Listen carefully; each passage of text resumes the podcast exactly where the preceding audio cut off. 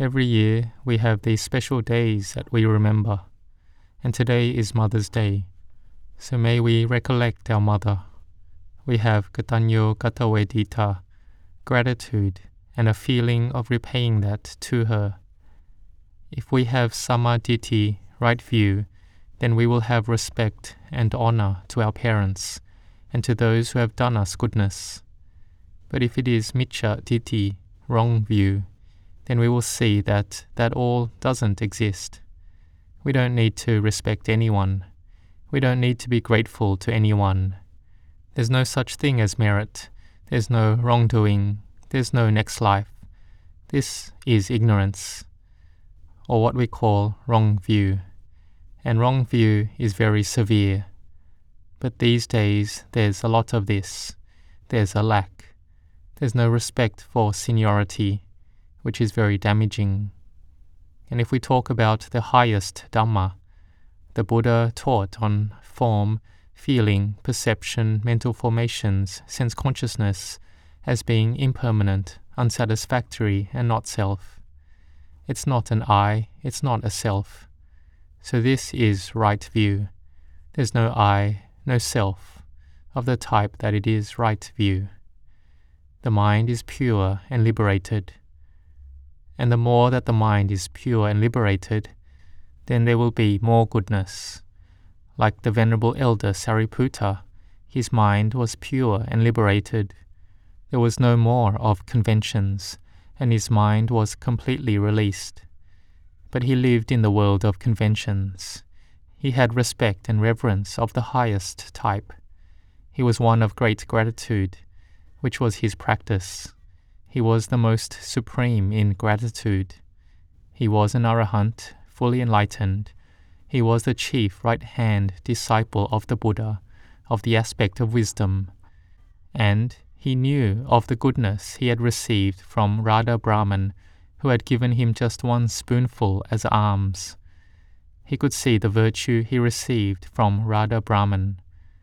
And so Venerable Sariputta took in Radha Brahman and taught him the practice until he attained to arahantship.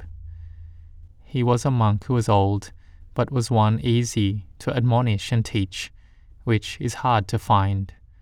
And Venerable Sariputta was one who had gratitude and repaying that even for the shade of a tree that Venerable Sariputta had stayed under. He spread a mind of metta, goodwill, loving kindness, recollecting the virtue of the tree that gave him shade and coolness. Like for us, if we are sick and we buy medicine and go to the doctor, we can think that if there was no one who came up with and manufactured these medicines, then it would be difficult for us. They had to get it to the stage where they could make the medicines and so it could help to treat sickness. And so we can spread metta. We can see the benefit of water. If we were to live in the world without water, how would we live? If we lived on a world like the moon, where they couldn't find any water, it would be really difficult. Humans would have to create ways to find water and to successfully produce water. But in this world we have water, so we see the virtue of that, that it helps us be sustained in this world. It is because of this water and this earth where all the waste products go back to the earth. And the world needs to be supported by the wind element and fire element. If there was no sun giving heat, then we wouldn't be able to live. So, this is nature. If nature is abundant and in balance, then we aren't troubled. But if humans damage nature, then nature punishes us as well.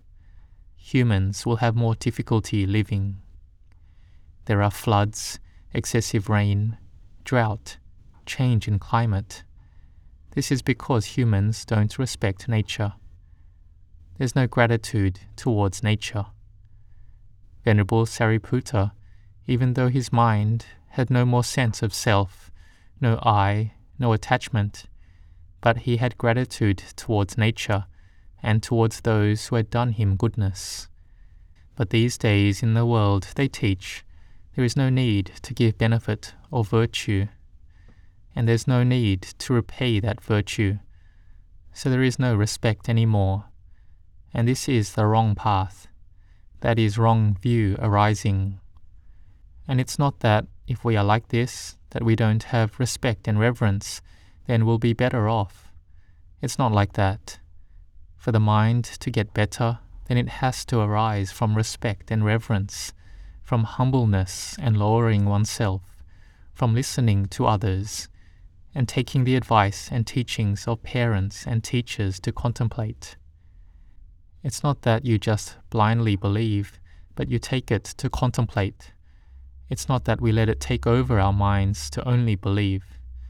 So, this is someone with mindfulness, someone with wisdom. They do it like this.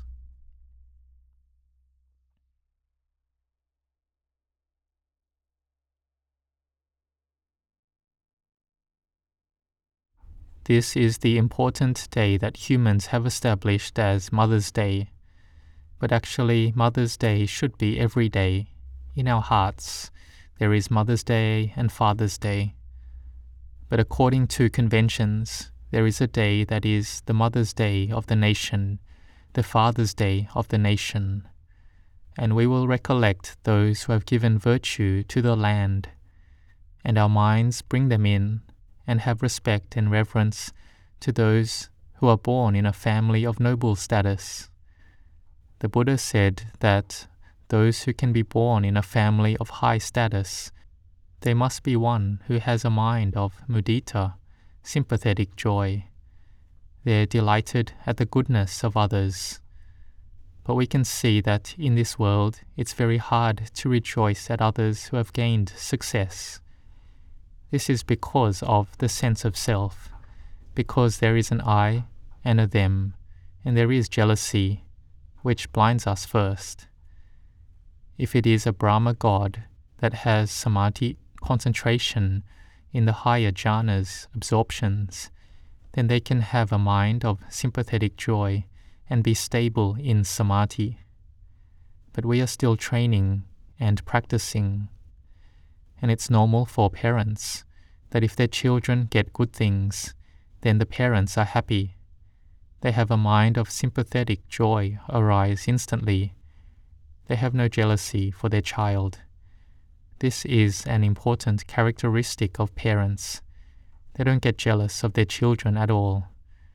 If their child can pass their exams, get into a good school, do well there, then can get a good job then the parents will have only delight, as if they had done it themselves. It's one and the same. So the parents are like the Brahma God of their child, the Arahant of their child. When we understand their virtue like this, then we repay them. They are someone who is hard to find in the world. This is called Pubakari Jana someone who gives to others without wanting anything in return, and Katanyo Katawedita, those who know the virtue they have received and repay that virtue. And it doesn't have to be parents. It can be one who gave benefit towards us in the past. If we weren't supported by them, we may not have been able to go on with our lives. If we don't have a house to live in, then where would we live? Being an orphan, one would have no support or refuge, so we needed to rely on their goodness that they did for us, and we need to repay that to the utmost. In those who understand the Dhamma, who more so see that there's no self, no I, then they'll have even more gratitude on a high level, because those who can see that Dhamma have to have passed the stages of dana, generosity, sila, morality, and of samadhi already, for them to be able to gain wisdom. But in this world they teach backwards, which is wrong view. Being born, it is the parent's duty to look after us. This thought is wrong view. We don't want to be born at all, but the parents made us to be born, and so they have to look after us and follow our desires forever onwards. This is a view that is selfish and a wrong view of the mind of a person that has ignorance controlling it. Because that we are born, and wherever we are born is up to our karma. Whoever sees it the other way, then that is someone who doesn't believe in karma. In reality, birth is dependent on karma. It leads one to be born. So why are we born as human beings? Why didn't our mind enter the womb of an animal or drop to a hell realm, an asura, a hungry ghost, or so on? It is because we have some merit, so we can be born as a human. But by still having ignorance following, it can come up to make us see wrongly. Or being born, and we may not have wrong view in the beginning, but we get older, and there are others who do have wrong view, and they influence us to see wrongly following them. This is seeing what is merit as being demerit, seeing that which is bad and unwholesome as something that is meritorious. It's back to front. In the past, we may have heard the saying to grab a spiked metal wheel instead of a lotus flower. This is wrong view, which is important to consider. It's being diluted. These days, there are many children born like this who don't understand the Dhamma, even of the foundational levels of Dhamma about sharing with others and living together peacefully, about having a foundation of Sila. But these days it's not like this. If it pleases us, this is good and we like it. What doesn't please us, we don't like. We go blaming them, abusing them, arguing and disputing without any sila. And a society without sila is chaotic.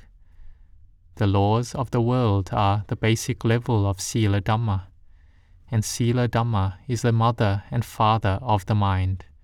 The mind that will prosper must have Sila Dhamma. This body will prosper and gain knowledge through the support of parents and teachers to instruct, advise, and teach us. And then we will gain success in education, be able to get work, gain success in work, and in meditation and Dhamma practice. It is all supported by individuals who have knowledge. And if we have no Sila Dhamma, which is like having no parents to look after us, this is the mind that is like an orphan, the mind that has no refuge. And we won't like this. We've seen an orphan, someone without anyone to depend on they are distressed and troubled. But if society sees them, they will try to help them out. Then this will reduce those who have no one to depend on. Because those who don't have will think, Why does no one help me? And if their mind is still good, they will stay within Sila Dhamma. But if the mind is not good, then they will do a bad occupation that will give troubles to society. There is stealing, harming, and murder. And these days, if one does something to displease another, they park their car in front of someone else's house, then there's an altercation with harsh words and hurt feelings, and there can be killing and taking of another's life. So we have to be careful. We have to be restrained with sila and spread a mind of metta, goodwill. Don't think that it is a small thing so give forgiveness, try to restrain the mind, control the mind, patiently endure, and speak nicely with reasoning.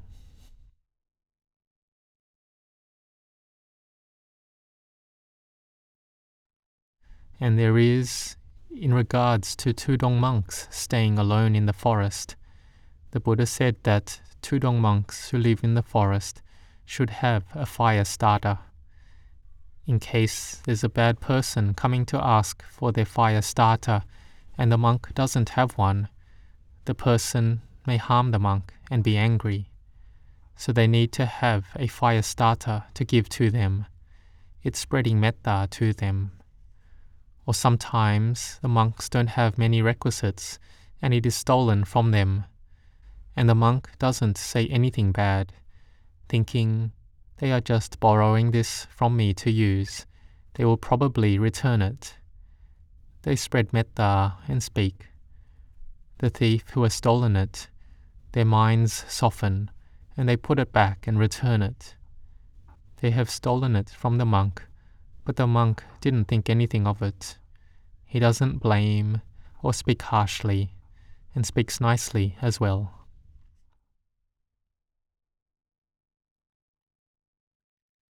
So we need to be careful of wrong views.